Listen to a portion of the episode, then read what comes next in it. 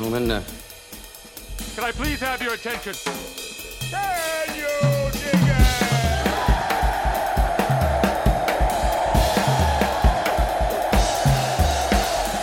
it? Greetings, dear listeners. Uh, this is Jonah Goldberg, host of the Remnant Podcast, brought to you by the Dispatch and Dispatch Media. I am supposed to be on vacation, but family um, matters intruded, uh, as life sometimes does. I want to thank Chris Stirewalt for subbing in for me. More about that in a little bit. Um, very excited. We had this we had this episode on the calendar for quite a while, and I didn't want to scrub it just because of drama. In part because uh, he's a very impressive uh, scholar. He's also going to be uh, shortly, if more or less full time colleague at the American Enterprise Institute, and that will give me the opportunity to murder him because he went to Dalton, which is the high school that was known as the hive of scum and villainy um, in uh, New York City, where we both grew up. I'm of course referring to uh, former, former, former Princeton professor, Very Uh, former, very former. Yes, I didn't know if that was the correct lingo. Uh, Joshua. I'm sure you can Joshua find Katz. worse adjectives, but that will do. so Joshua Katz is a is a classicist. He's a linguist. He wrote "I, I defecate you negatory." He wrote his PhD dissertation on topics in Indo-European personal pronouns, um, which I gather from context is a different conversation than the conversation about pronouns today. Uh, very much so, although I should say that uh, I have begun thinking about writing some public pieces on pronouns today, too, based in part on the very different sort of work that I did all those years ago. Stay tuned. welcome to the remnant welcome to AEI thank you for doing this so uh where where to begin i actually like you've been writing a lot you were a v- sort of victim of cancel culture and you've been writing a lot about free speech and all of these sorts of issues. It's one of the reasons why you were a former princeton professor.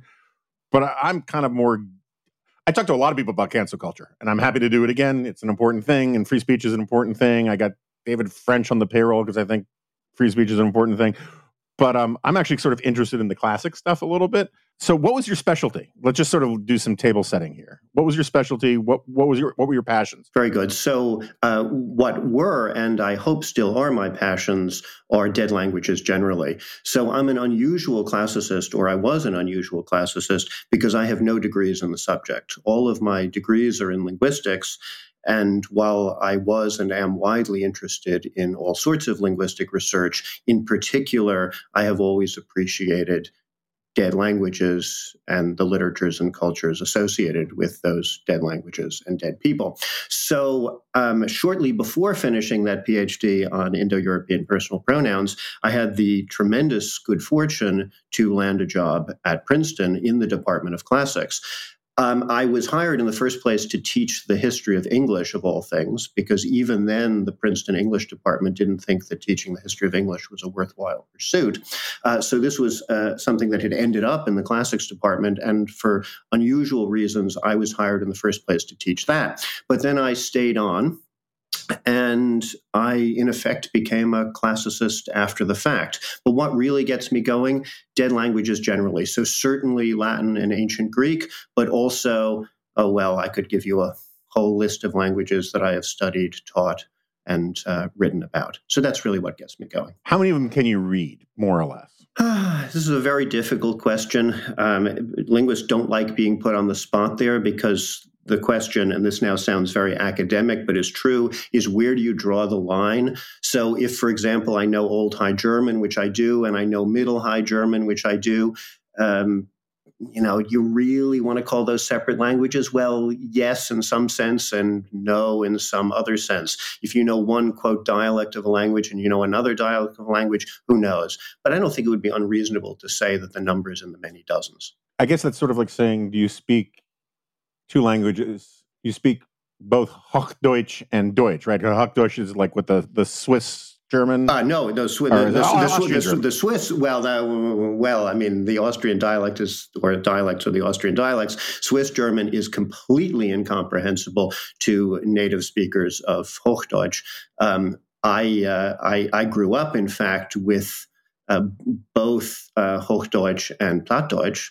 Um, my mother's family was entirely Plattdeutsch speaking, that is to say, Low German speaking. So um, I have a certain appreciation for the variation in so-called German dialects today, and that variation is very great indeed. So you would say those are different languages? Oh, absolutely. I, I, I think I, I think by any normal criteria, those now count as different languages. Um, okay, but reasonable people can disagree on where the sure. lines are. Yeah, no, that's fine. Yeah, no, I, I just, um, I'm just trying to think of a, a, of an analogy for people today where it would be ambiguous. I mean, Czech and Slovak, right? They're trying to make sure. Slovak a, a, different language really hard. Um, but for uh, 100 years or so, it would be looked at funny if you tried to claim they were anything other than the, sort of like the difference between Northern English and Southern English. Sure. Or take, take Serbian and Croatian, for example, which right, are nearly right. identical but have different writing systems. So that, that then presents uh, yet another problem. I mean, there was a, a case not that many years ago when I had a student who was a native speaker of English at Princeton who was from New Zealand, and his accent was so heavy that it took me a couple of months to figure out what he was saying at all. And I'm not exaggerating. I, I really, he would say things in class, and I might get 20% of what he was saying. So it's funny. Um, uh, I, my father and I, one summer, like between freshman and G- sophomore year of college, I was home and we decided to take a Italian for beginners class at NYU together, just as a father son thing.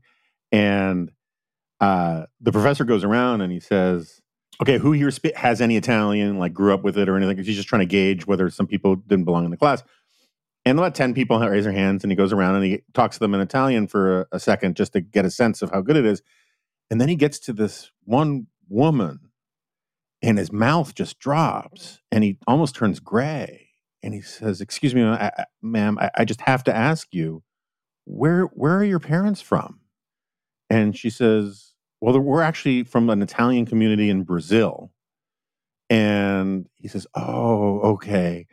I don't mean to offend you, but you should know what you just spoke to me would be considered some of the most profane and vulgar language by a proper Italian family. Um, and she had no idea because I was just, she just grew up speaking, you know, some gutter Italian. I don't know. He made it sound like it was just truly disgusting, but I always thought it was fascinating. I guess the question so is, So you see, language is wonderful. Because all of these are good no, stories for why language is great, and of course you know that. But so when you're when you're studying this stuff, like how much, like what is the is there a term of art for language creep about like, or is, or are there formulas for figuring out like oh, you know, distance plus time equals this much screwing up of the grammar? I mean, well, of course, it seems to me like this would be a huge problem because you're first of all the so much of the past is not illuminated by text so you have to there's a lot of guesswork right? Uh, that's right. Well you're i think you're asking a fairly technical question about how one determines time differences say in the absence of archaeological or epigraphic evidence. Uh, this is this is very tricky because all languages change all the time but they don't all change at the same rate all the time. There are don't really think this is worth getting into, though we could. There have been some attempts to figure out mm, statistical means to determine things like time depth in the absence of non linguistic evidence, but they don't seem to be terribly good. I have so many language questions, uh, but. Uh, well, we're colleagues now, so you can have me on as often as you want. Yeah, no, I, I may, I may, maybe I want to do that. Are you general? I, I know politically you're sort of fairly I, I, shouldn't say I know this. I surmise that politically you're somewhat simpatico with John McWhorter. I am very simpatico with uh, with John McWhorter, indeed. Are you linguistically? Are you as as as a fellow linguist? Do you guys get into fights when you at, like at a cocktail party at the Manhattan Institute? Do you start screaming about the Kurgan hypothesis at each other, or where, where do you come down on all that? I would say that I know more about the uh, uh, Kurgan or Kurgan hypothesis than he does, and he knows a whole lot more than I do about a whole number of things. I, I have tremendous admiration for him because he, before essentially anybody else, moved from being a fairly conventional sort of linguist uh, in an area in which I know very, very little, namely uh, Pidgins and Creoles. Uh, and he moved from that to being the best public intellectual on language in the English speaking world.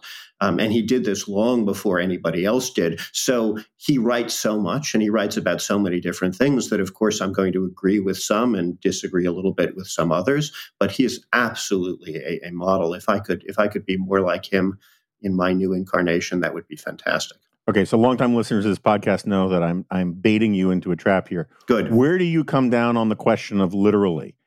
Should it stay in, in, in should it have the meaning of actually meaning literal, as in what is on the page, the technical definition of something, or should we allow these miscreants and hippies to use literally to mean figuratively? Um, and you will be you will be graded on your answer. I will be graded on my answer. Well, uh, you and I know very well that people throw the word literally around all the time, and that often it sounds to us, and I'm going to put us in the same camp here, very, very silly indeed. Most of the time, I think it's fair to say people can tell which use of literally it actually is, so that it's not actually a matter of impeding understanding. It's just a matter that, well, you and I think that the person we're talking to sounds a bit dumb. My guess, however, is that those people think that some of the things that we say and some of the words that we alter standard meanings of, as words do change in time, that they're going to think that what we say sounds a little bit dumb. So I'm going to take a kind of middle of the road position here. It is true that I really don't like the figurative use of literally. And can you find any cases in which I have actually publicly used it in a way that you would deplore? Well, you know, probably it has happened, but I don't think I do it very often, and I'm glad about that. But hey, this is just one example among so many. And I am always giving. I mean, one of my one of my uh, problems, or benefits, depending on your point of view. And I think something like this can be said of John McWhorter also, is that I'm actually a fairly middle of the road kind of guy. I'm a fairly wishy washy guy. Uh, I hope in various ways to become less wishy washy, especially on big public issues. That's not literally, but I mean, I don't think literally is a big public issue, but on big public issues, I hope to have firmer and more informed opinions on various things in the years ahead. But in general, I've made my life into a kind of consensus building middle ground uh, move. Uh, that may not have served me very well, but I tend to give I tend to give centrist sorts of answers to questions like that. I, am with you, and I take your meaning. I, th- I think we can therefore I, we can therefore agree to at least some extent that when, say, Joe Biden in the past says something like, "This is literally the most important moment in American history," and I don't, and he says, "I'm not exaggerating. I don't mean figuratively." That we can then take him to be, you know, like he he once told I, I I've followed this of Biden for a long time. He once told an audience in Africa that he goes, "You are literally the keystone to Africa." Yes, whatever and, that means. And then he goes on to right, and then but then he goes on to say, "I and I mean literally. I don't mean the you know I'm not exaggerating." And it's like if you're going to say that you actually literally mean something, like and that you're going to be acknowledge the difference between literal and figurative, and then you double down on saying that you're being literal. I still get to make fun of, of it. Of course, you get to make but, fun of it, but but what literally has become here is a, is an emphasizer more than anything else. Again, I'm not defending it. I agree that when the president says things like this, and of course says them repeatedly about all sorts of things, then it sounds silly. Um, but guess what? That's how language works. I mean in the academic world i have i have colleagues who send letters of recommendation every single year that start with the sentence x is the best student that i've ever taught. Um, we all know who these colleagues are. We all read these letters all the time. These letters are always essentially identical and they always use uh, essentially identical hyperbolic language. Uh, so what do you do about that? It's a slightly different problem but it's a problem that i'm very used to or used to be in my old position. So i get the I I get the fact that language changes. I'm a big believer in the changing nature of language. I always thought, although I have a little more sympathy for it these days than I used to, was it the uh, l'école française, which would like change English language words that migrated into French. The, the Académie Française, yes. yes. Yeah, yeah. Yes. And like, I always thought that was sort of silly. On the other hand, I kind of, as a conservative, I kind of get like you want to hold on to the French language. And if, if you can get away with it more power to you is sort of my my my view these days. And so, like you know, if you look up the etymology of the word, what is it like cheat? You know, cheaters used to be. I think they were the they were the tax collectors who were actually going around trying to prevent people from cheating on their taxes and then things. evolve or whatever. I get all of that. My part of my problem is is that there are some word, and this is why I focus on the literally thing, is that you know I, I, I I've given up on decimate. I've given up on a bunch of these things, but on words like literally, if we didn't have literally, we would literally need a word to do what literally does. Right. Right. I mean, if I tell you, uh, you know, if we're arguing about what the law says, and I say, well, the literal text says X, that needs to convey this idea that there's a plain spoken, like plain meaning, you know, that fits the actual definitions of words. A word that conveys that is important. And if we lose the word literal to mean just something that we really emphasize, we're going to have to come up with another word. I mean, truth will do it a little bit, but like it's we need less ambiguity about what about the work that a word like literally does. Absolutely, but uh, let's take let's take something you just said. Suppose I now said Jonah literally said X. So now I'm using the word literally, but I'm also speaking about speech. But the word literally is now used just as much, I believe, and I don't think you would dispute this, of speech as of written documents, although the underlying sure. word in literally is something that means an alphabetic letter. Fair, fair. I, I, I hear you. I hear you. Okay, so uh, on the linguistics front, you got into you got into classics from a weird route. Very weird. And as someone who who's really bad in the classics, I have to admit, um, always have been. I feel guilty about it, and who learned a lot about some of these, a lot about these issues by osmosis from being surrounded by Straussians and various people in the American Enterprise Institute orbit and the National Review orbit.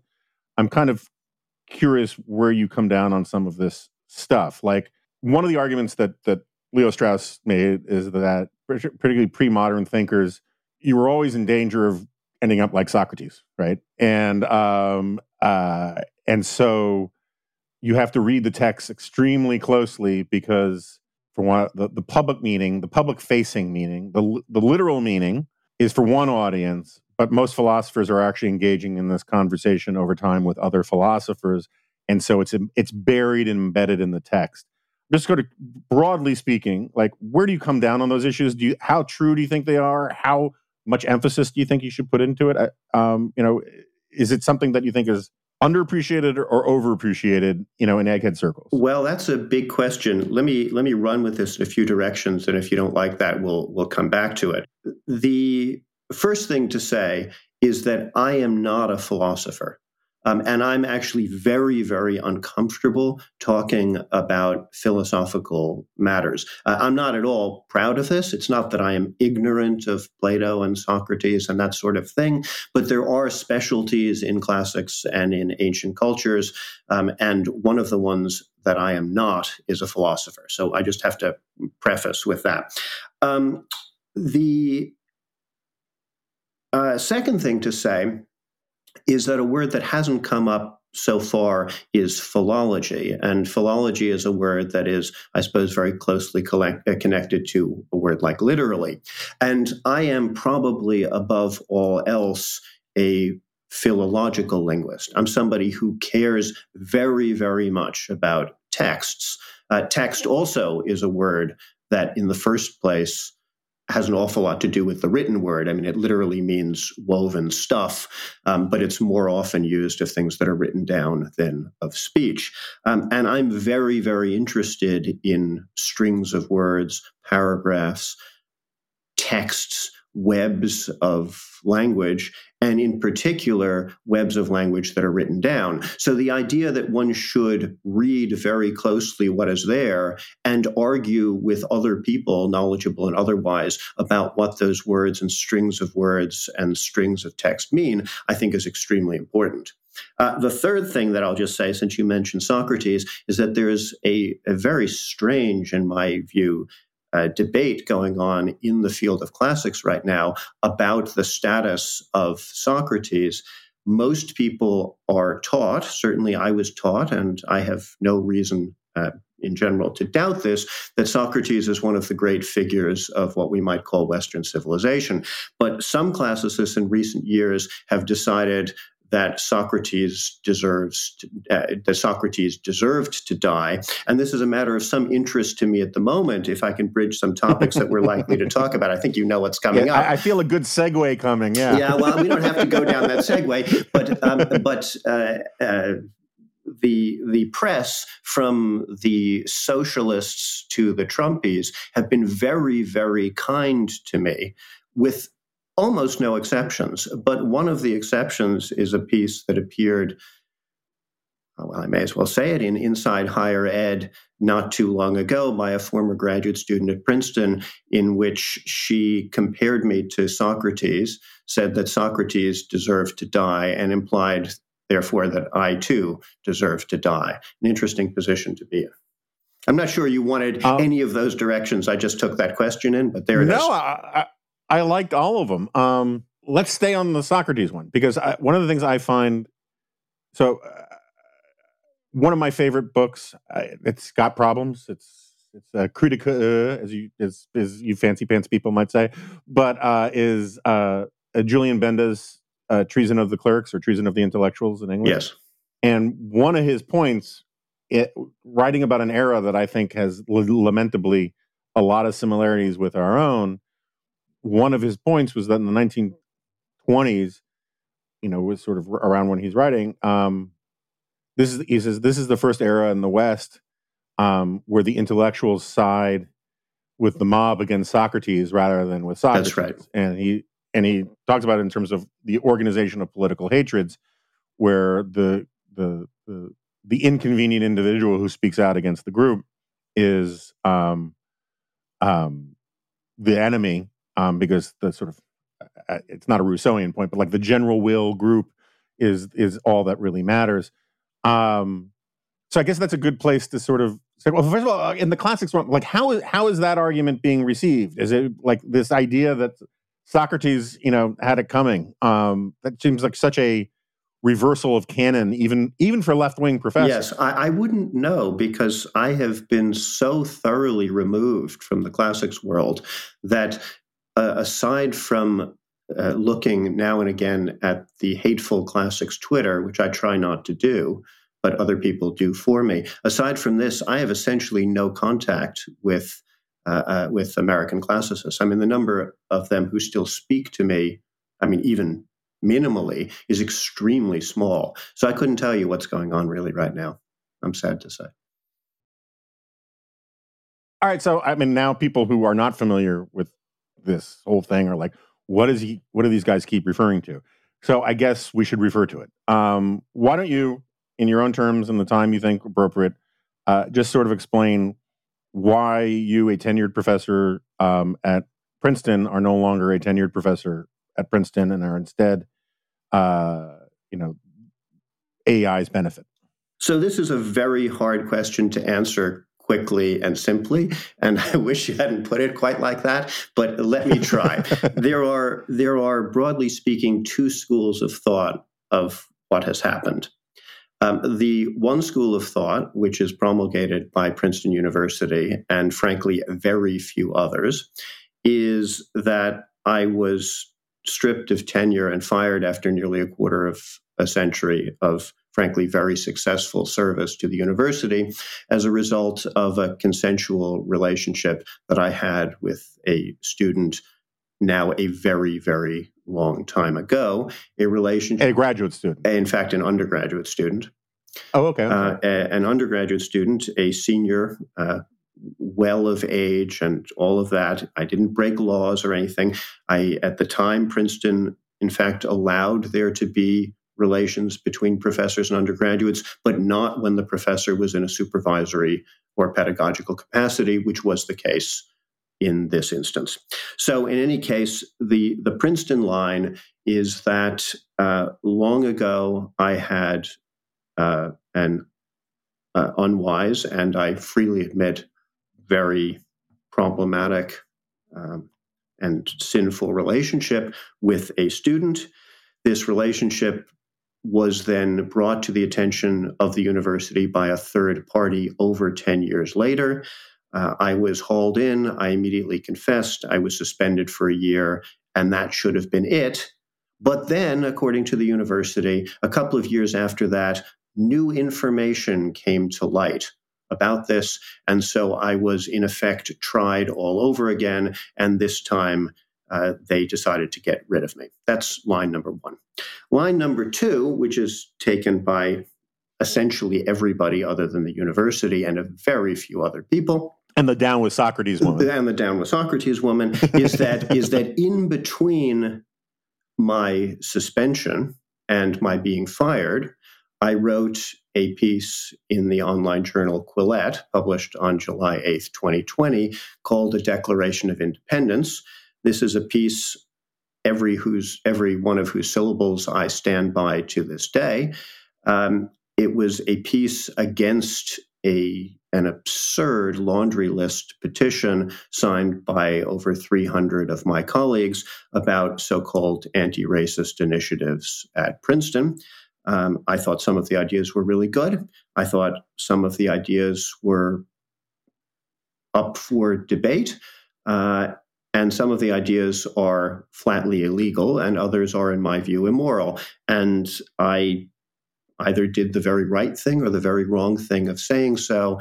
And that led to a long chain of events that led to the university condemning me, then the university reinvestigating me, and ultimately the university firing me. That was a very long set of answers. No, it's no, super that, complicated. And I look, and I appreciate the honesty of it. I thought it was very good. Uh, when I was following all of this, because I have friends who are sort of part of the uh, extended Princeton cinematic universe, as it were, and Robert Doar was very Oh, oh, that, that is okay. Uh, if, if, if by Robert Doar, you, if, if you're referring to Robert Doar, that's of course just fine. Yes, very yeah, happy yeah, about so Robert Doar, the, pre- the president of AEI, was very upset about what was going on with you, and um, and what it kind of reminded me of was I don't know if you ever watched The Wire. Of but, course, I watched all The Wire. Yeah, so like you know, the chief of police Burrell, um, you know, he explains that he's not really good at strategy. He's not really good at tactics He's not really good at the job, except for knowing what mayors want, as he puts it. And he knows the regs and the regulations in a way that if you need to fire somebody, he's the guy you go to to figure it out. and um, that's how it sort of felt to me. It was like this whole sort of we have this troublesome priest. Uh, let's figure out. Uh, let's go to the red tape and figure out a pretext for doing for punishing X by citing Y in a, a very, at a, at, you know, I so a very sort of Arthur Koestler kind of feel to it. Um, but there is light after darkness, AEI, for example. So it's not entirely indeed. a Koestler, a Koestler moment. I, I, guess the question here is is what is your theory of the case about why? You know, as, as my friend Charlie Cook likes to point out, um, of all the institutions in America that are supposed to be the most liberal in the classical sense of the word, um, universities and newspapers, uh, universities and newspapers are increasingly, and particularly universities, among the most illiberal. Absolutely. Um, what is your th- what is your theory of the case about why that is? About Princeton in general, or our cultural institutions, broadly speaking? Yeah, I mean, you, you can do Princeton as Exhibit A, or more broadly. I mean, you've written a lot about these issues more broadly. So, I mean, I just like, let me put it this way: Are the problems at Princeton emblematic of the the, the societal trends or the institutional trends trends generally, or are they, or is there something sui generis about the Princeton story other than the fact that it's centered on you? Oh, but it, you see, it hasn't entirely centered on me. That, that's what that's what actually makes Princeton so interesting. So let me take both of those. First of all, what happens at Princeton and Harvard and Yale and places like that is what then happens in the rest of the country, at least as far as academia and then secondarily other cultural institutions are concerned. Um, people, for better or for worse, I used to think for better, and I now think largely for worse, pay attention to places like Princeton. So if something happens at Princeton, it has reverberations in a way that it doesn't if the same sort of thing happens at and now choose someplace that is not uh, considered, for better or for worse, an elite institution.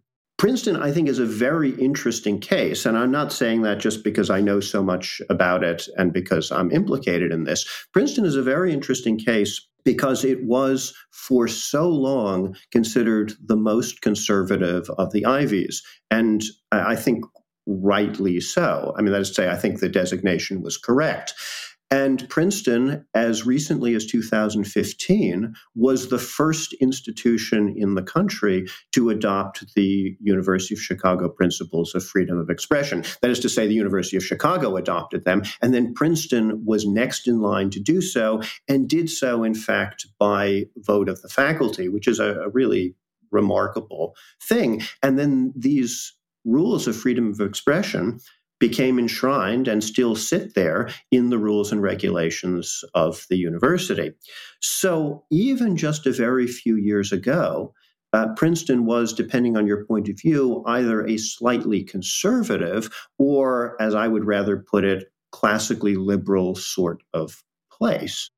But now, as I'm sure many of the listeners know, virtually every week there is some piece in in uh, in the press about some new bit of craziness at Princeton, whether it has to do with me, or whether it has to do with a professor accused of plagiarism, or whether it has to do with freshman orientation, or whether it has to do with exhibitions of condom art, or whether it has to do with uh, the canceling of an exhibition of Jewish sculptors at the library, et cetera, et cetera, et cetera. It just goes on and on and on. Oh, and I didn't even mention one of the big ones from last year, namely the fact that the Department of Classics of which I was a member at the time, uh, voted, and then the university followed suit to stop requiring even a single semester of either Latin or ancient Greek for an undergraduate to graduate with a degree in classics. That is completely insane. So we're now certifying people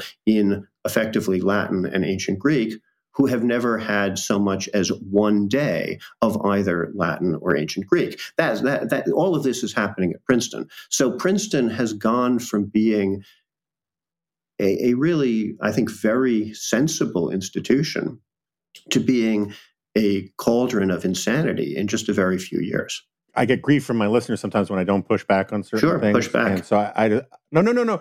I just want to be very clear. I do not think condom art is a thing. Uh, you mentioned condom art. So, faculty and students and staff were encouraged, by the way, to work together in groups. I mean, I just just imagine this: um, taking expired condoms and turning them into art.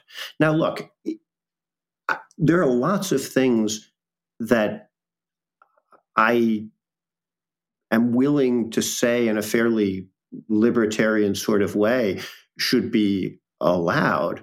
But this seems highly, highly unwise. Let me stress again a member of the faculty could have gotten together with a couple of undergraduates to create this used condom art. I, I, I, mean, if that doesn't count as unwise, I don't know what is. But people like me get condemned, but things like that are in fact celebrated. That's not good. I just, I just meant that, like, you know, it's like when Friedrich Hayek talks about the concept of social jo- justice not being a, a thing he says as all the meaning is, is the phrase a moral stone. I just think condoms are condoms and art is art and, and never the twain. Don't cross the streams. Yeah. Um, again, you know, there's this, I think it was Roger Scruton who said, everything that we're expert on, we tend to be conservative about. Is what happened at Princeton, do you have a generalizable theory of, because I mean, I, I take your point that as Princeton goes, so goes a lot of other places. I think that is generally true. Um, it's very It's very similar or analogous to the old arguments about you know pre-internet about liberal media bias, which was that you basically had three magazines and two newspapers that basically set the tone for the entire country, which had lots of newspapers and lots of you know other media outlets. But you know, if the New York Times and the Washington Post and ABC, NBC, and CBS were all subscribers to groupthink, it trickled down all over the place. Um, and so I, I, I agree with you about the the elite trickle down thing. But what is your theory of the case about why Princeton succumbed to these general trends? Is it is it unique to Princeton, or or is it that it just it was overdue? It was one of the last rocks in the river, and the river just eventually had to push it along along with all everything else. Maybe I'll try to give two answers to that. Uh, the one is that Princeton and classics generally were more conservative than some other peer institutions and some other, let's call them peer departments. And so there's something to the idea that they were the last rocks in the river to roll. Mm-hmm. Um, the other thing I'll say, but I, I want to be very careful about this, is that I believe that there are specific people associated with Princeton who are heavily responsible for what is going on. But it seems to me unwise on a podcast for me to start naming them and going through what I view as their sins. Those people who are yeah. paying attention are, I think, not going to have too much difficulty figuring out who some of these people might be, both administrators and members of the faculty uh, and staff. But maybe I should leave it at that. In any case, the point is that there are two ways of looking at it. The one is they're the last places to go, and last places to go then often go hard which seems to be what's happening here. And then there are some specific people who I think are pushing this along. So broadening out, uh, what's his name? Um, the president of France, uh, Macron. So Macron recently, not too long ago, ago, gave a speech saying there are these horrible, no good, very bad ideas coming from America about wokeism and whatnot, and they're screwing the world of French uh, education and intelligentsia and academics and, and whatnot. And part of me wants to say, serves you right. Yeah, yeah. no, right? I mean that's that, you know, that's a, that's not a bad response, since as of course you know, in some fields, uh, the French seriously infected uh, American academia. At, uh, yeah, uh, uh, Foucault, Derrida, Sartre, yeah. you know, these guys came in and they messed us up, and now you know, turnabout is sort of fair play. I guess the question I have is is is Jonathan Haidt, who again is someone I think is sort of sort of on your wavelength on a lot of these things. He makes an argument that I am very sympathetic to, that listeners of this podcast know well, that the difference between now and previous eras is not that the ideas are necessarily so much worse is that the market is so much more receptive correct. and and this is a very difficult thing for me to concede because i've i love intellectual history. I mean i just love that stuff i like blaming i you know bad things on weird ideas that escaped some lab long ago and came over here um but i think this the sort of the the the the fragility argument, the the the the zero tolerance for bu- for bullying, the extreme safetyism. We had political correctness 30 years ago. We're about the same of age, course. you know, and there were all sorts of dumb ideas that I had to, you know, learn about and subject myself to and find arguments against. What's different now is that it seems to me that the those those general ideas are psychologically incredibly compelling for young people in ways that they didn't used to be. I mean, uh, where do you come down on all that? Right. Well, a lot of things to say. So, one thing, uh, right, you and I were both born in 1969, right? Uh, so, when we were seniors in high school, The Closing of the American Mind came out. Uh, when we were juniors in college, I think uh, um, uh, we had Camille Paglia and we had Roger Kimball. Uh, this was a time in which people were writing really interesting stuff about what was going on and and there were there were real debates about these things also in the classics martin bernal was also uh, in those years those were really interesting years uh, people cared passionately on both sides or all sides one might say of these issues um, and they could get pretty heated but if your experience was anything like mine, your friends and colleagues and professors were receptive to having these conversations and these arguments, however heated they might get. Uh, and there was no idea that I don't know, you had to be protected from these ideas, safetyism and this sort of thing. You, you, you just didn't at all. So, where are we now? Uh, second point, um, how did you put it before? Oh, you had a really good phrase, and now I've lost it. I've completely forgotten the words that came out of my mouth. the, the, market is oh, receptive right, to right, it. Right, right, You had a you had an even better phrase later on than that. But but let's take that point.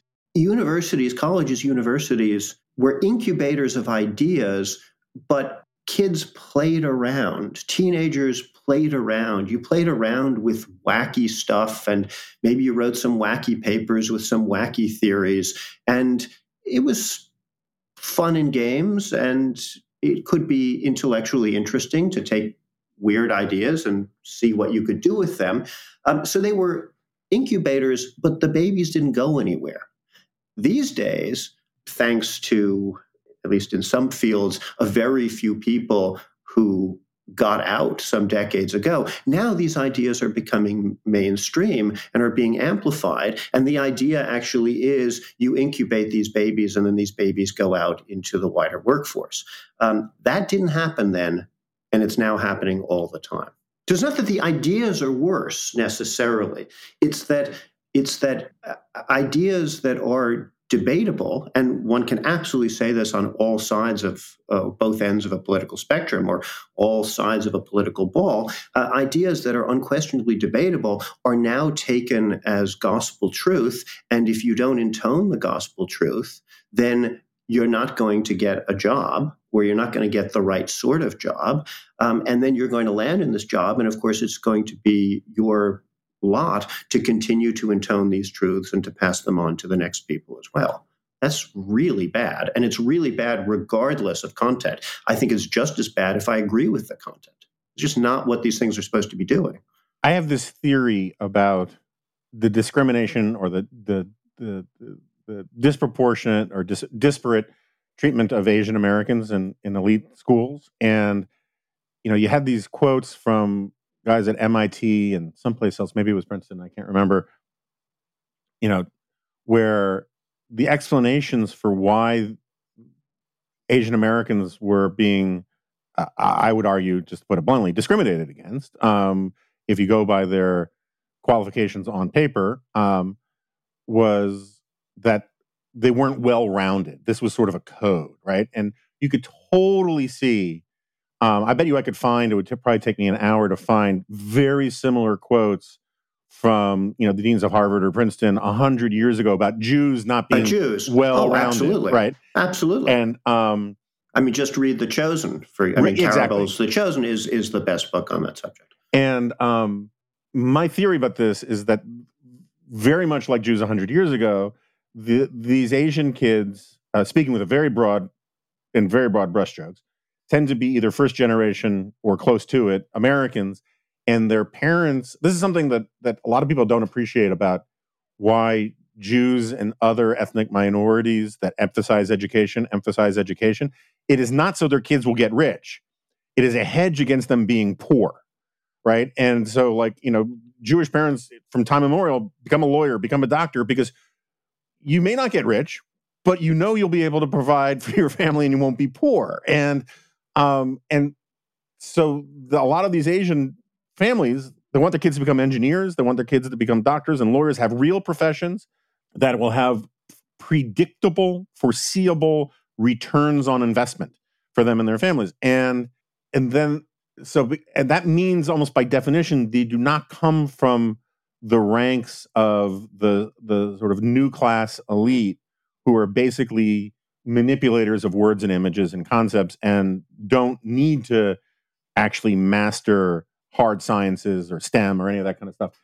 And the problem for them is is that they don't know the shibboleths, right? They, when they do their interviews or they write their essays, they don't know how to talk about the summer they spent on their parents' dime working volunteering in the third world someplace or or um, you know, uh, counseling inner city Latin Latinx girls about how to get abortions, right? They don't know how to talk about social justice, and that is the screen that keeps them out because they actually want from education what education is supposed to traditionally provide. You presumably saw the op-ed in the Wall Street Journal uh, this morning. I think. no, I didn't actually. The absurdity but... of college essays. It's in fact about exactly this sort oh, is it really? I, I, yeah, I, it's worth looking at. Yeah, yeah, it's it's uh, it's uh, it's worth reading. Uh, well, I, I, I, I am not a lawyer, but I have, of course, spent a lot of time. I spent a lot of time reading about the Harvard and UNC cases and the impending Supreme Court case. Um, Princeton and a whole number of universities yesterday, I believe, uh, submitted uh, a brief uh, saying that, uh, of course, effectively affirmative action should continue in one form or another. Uh, I don't think it will surprise anybody who's listening to this that I agree with everything that you just said. Uh, I am traditionally a centrist or slightly maybe traditionally left of center kind of guy who has always had a few positions that are center or center right. And one of them that has never changed is that uh, I think affirmative action these days is a very bad thing. Um, of course, there are there's, of course, that's a very simple statement, and it's much, much more complicated than that. But I don't think anybody listening to this will be surprised uh, to hear me say that I hope that uh, that uh, Edward Blum and his people win at the Supreme Court. Uh, as for um, Jews and Asians, I'll just add one other uh, recent thing, and that is that the latest issue of the Jewish journal Sapir, which just dropped or is in the middle of dropping right now, every day they release another article or two, is on education. And there are three pieces on merit and meritocracy that were just published, one of them by the editor of Sapir, Bret Stephens. and I recommend that piece very, very highly. Just came out. And we should, harkening back to our our, our literal conversation, um, affirmative action as originally proposed is perfectly fine as far as I'm Of course. Right. You know, it's like it means going out of your way to make sure that you're being inclusive and that people aren't frozen out of the application process and all that. But there's a difference between going out of your way in terms of outreach and actually changing standards, changing the rules, or worse, having different rules for different people. You know, which is you can actually make a case. Often you need to change rules, um, but then whatever you change the rules to, they need to be the rules, not rules for this group, but not for that group. And I, I think that that's where people get themselves kind of lost in all of this.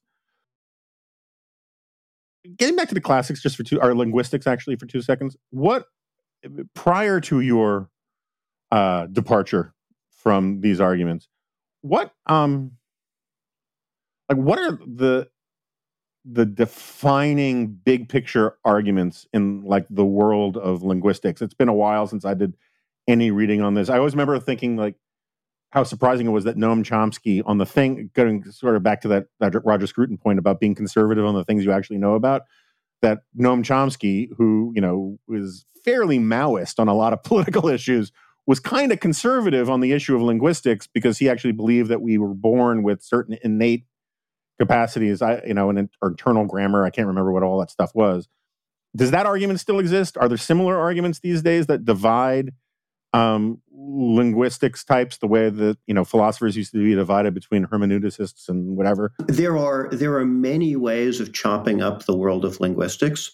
Um, one of the ways is to chop it up between people who are primarily interested in, I'm now going to use a fancy term, synchrony, and those who are interested in diachrony. Uh, so, diachronic linguists, people who are interested in diachrony, and I'm one of them, are people who are interested in things through dia time, chronic. Um, so, they're interested in the history of language. Most linguists in uh, the world today are not diachronic linguists, but are synchronic linguists, syn with chron time. So they're interested in how a language operates at any given point in time, often the present. Um, the sorts of debates that you were just mentioning about Chomsky are fundamentally synchronic rather than diachronic questions. These two can't be entirely separated. What's true now um, will have been true in the past. How the past uh, operated will, in some sense, have uh, implications for the present. But the sorts of things that I know best are very far removed from the issues you just mentioned.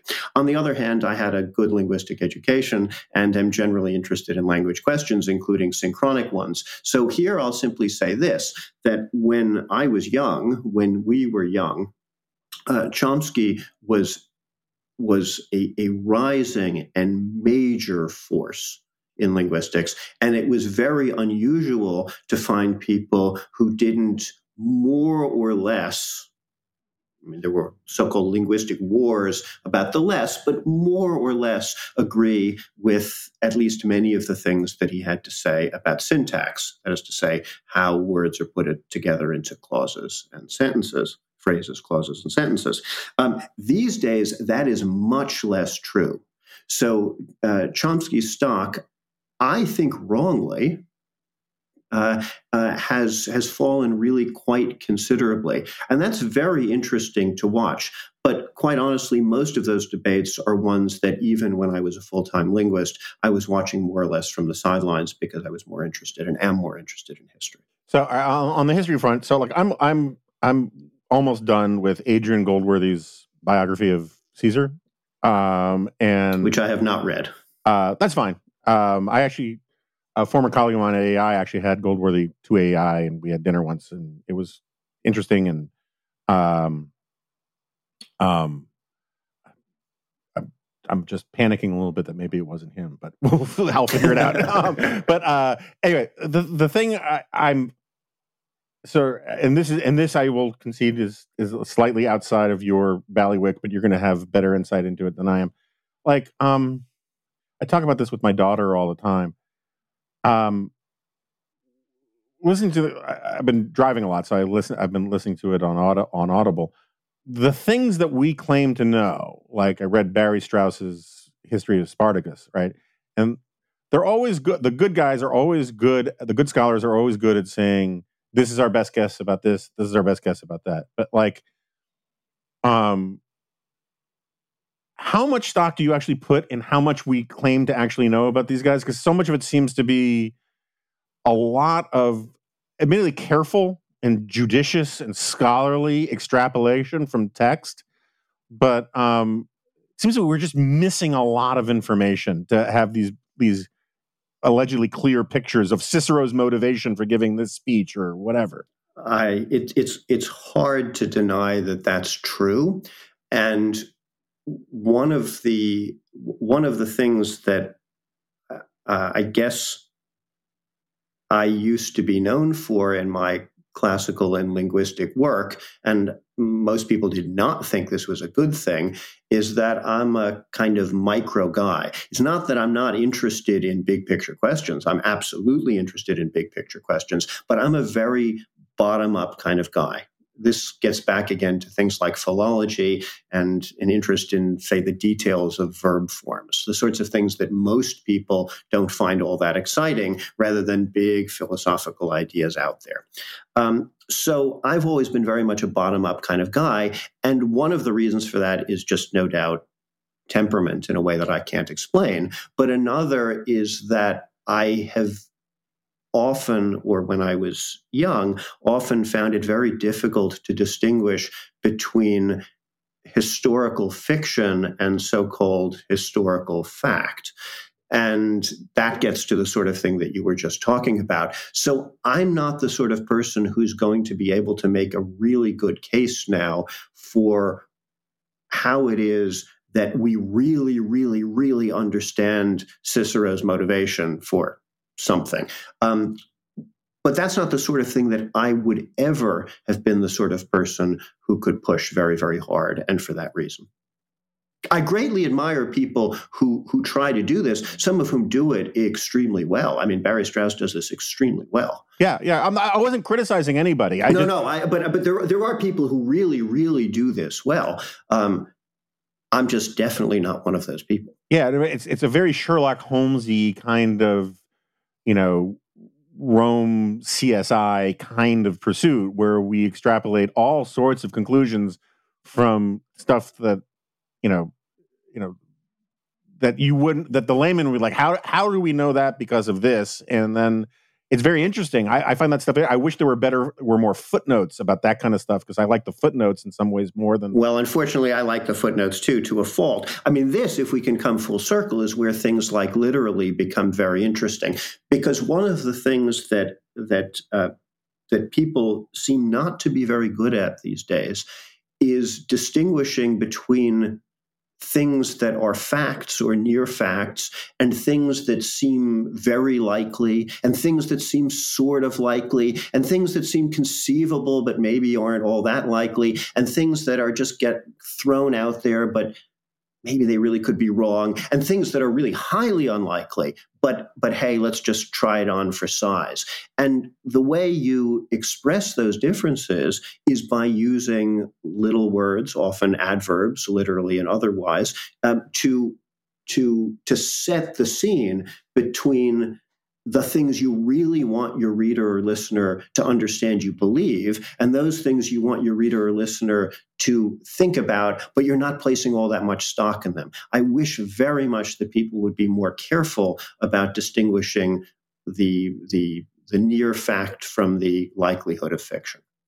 So this is another thing I talk with my daughter a lot about about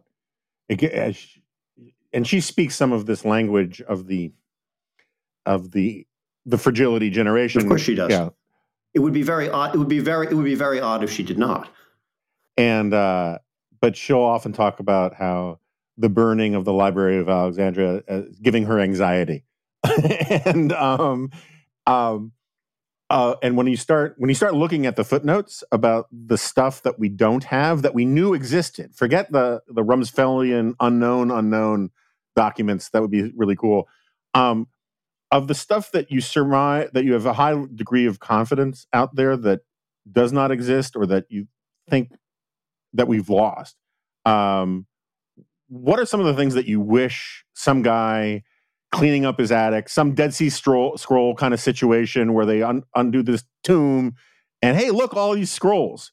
Like what what would what would like like transform your workload in the old days because they finally found X, which might settle this question or that question?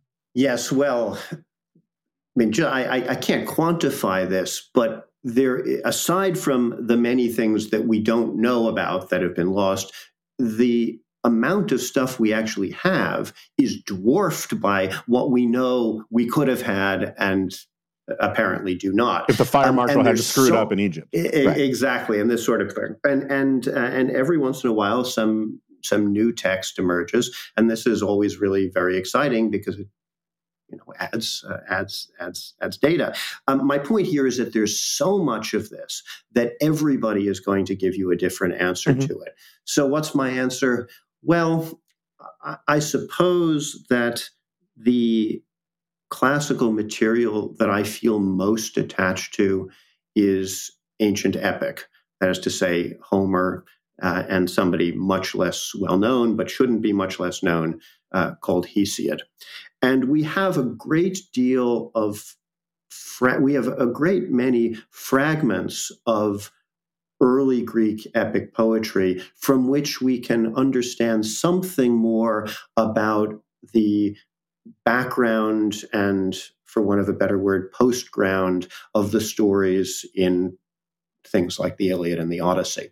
Um, but we have very few of these texts uh, even close to in full you know, a line here, a few lines there. So I would like myself to see a lot more of that early so called hexametric poetry in the so called epic cycle. That is to say, material around the epics, the Iliad and the Odyssey. But that's a very personal answer. Other people will, of course, tell you uh, Aristotle, other people will tell you uh, Euripides.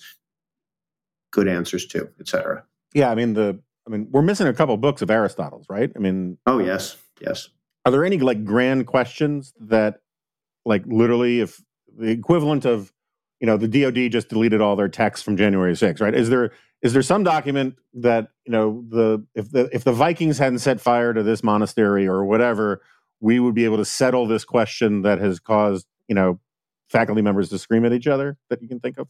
Because I love that kind of stuff. I and I'm I'm not trying to put you on the spot. I just think that kind of stuff is awesome and you know be fun to find out. Yeah, this is a great question, and I'm going to flub this one entirely. Again, this is way beyond my competence, but the sorts of, of things that get most often discussed here are philosophical texts that may or may not be sitting in the so called Villa dei Papiri. Uh, at Herculaneum, and which slowly, slowly, slowly um, come to light.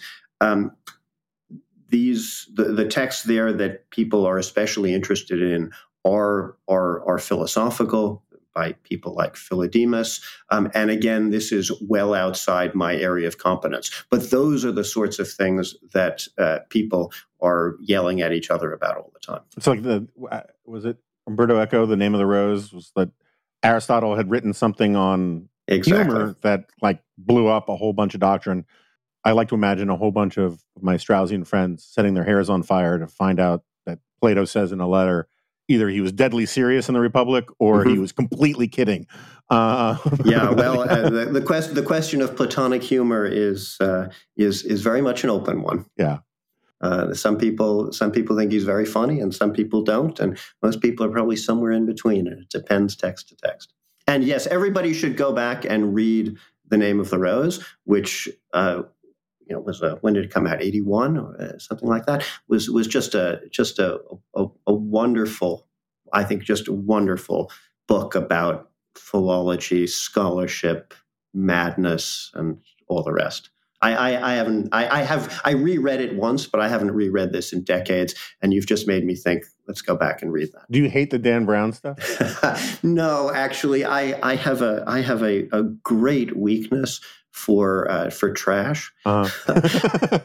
I mean, it's been a long time since I read a Dan Brown book, but I used to read Dan Brown books on on airplanes. Um, yeah. Uh, I, I, like reading stuff like that on airplanes. I'm not going to apologize for it. I've, I have a great many dear Catholic friends who were very upset about the. Oh, I I I, I have uh, I have some very dear uh, Catholic friends who are uh, who are very unhappy about um, the Da Vinci Code. Uh, the Da Vinci Code, of course. Yes, exactly right. Uh, and and of course, they're very, very, very unhappy about that. Um, they take some of the scenes in there personally, and I guess I can understand that. Um, but for better or for worse, I don't. Yeah, yeah, fair enough. All right. Um, I do hope you'll come back because I have uh, I have so many more layman questions for you about some of this stuff. I mean, again, happy to talk about you know the state of the universities and free speech and intellectual freedom and all that kind of thing. But like, um, I really like the geeky stuff. I know you do. So do I. Happy to talk about that or anything else. Uh, look forward to you, uh, you know, darkening the hallways of, of AEI. What floor are you going to be on? Do you know? I haven't been told yet. Don't know. But uh, I'll, I'll see you on the rooftop. For sure. For sure. All right. Uh, Josh Katz, thanks for joining. Thanks for having me, Jonah.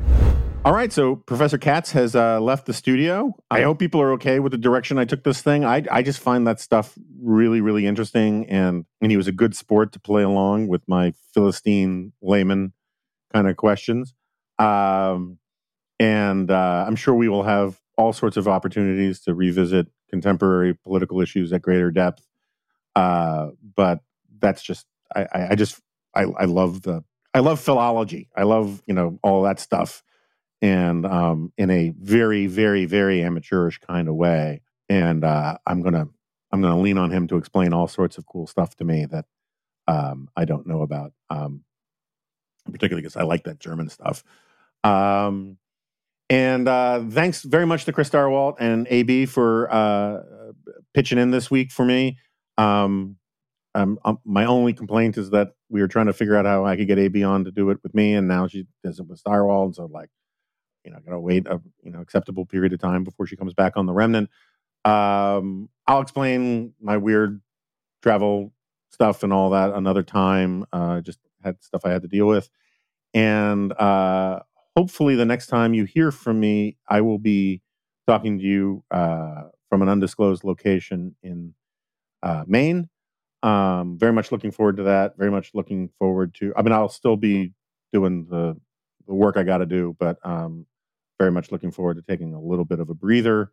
Um, and uh, sign up if you haven't, and if you can afford it, to the the the, the post election conference in Naples. I think it's going to be a good time. There will be um uh, there will be libations and cigars and all that kind of stuff. And uh, yeah, yeah, yeah. If you want to go play golf and do healthy things, we have people for that too. Um, and uh, uh, other than that, I got nothing else. So I'll see you next time. Leider nicht. Das ist ein Podcast.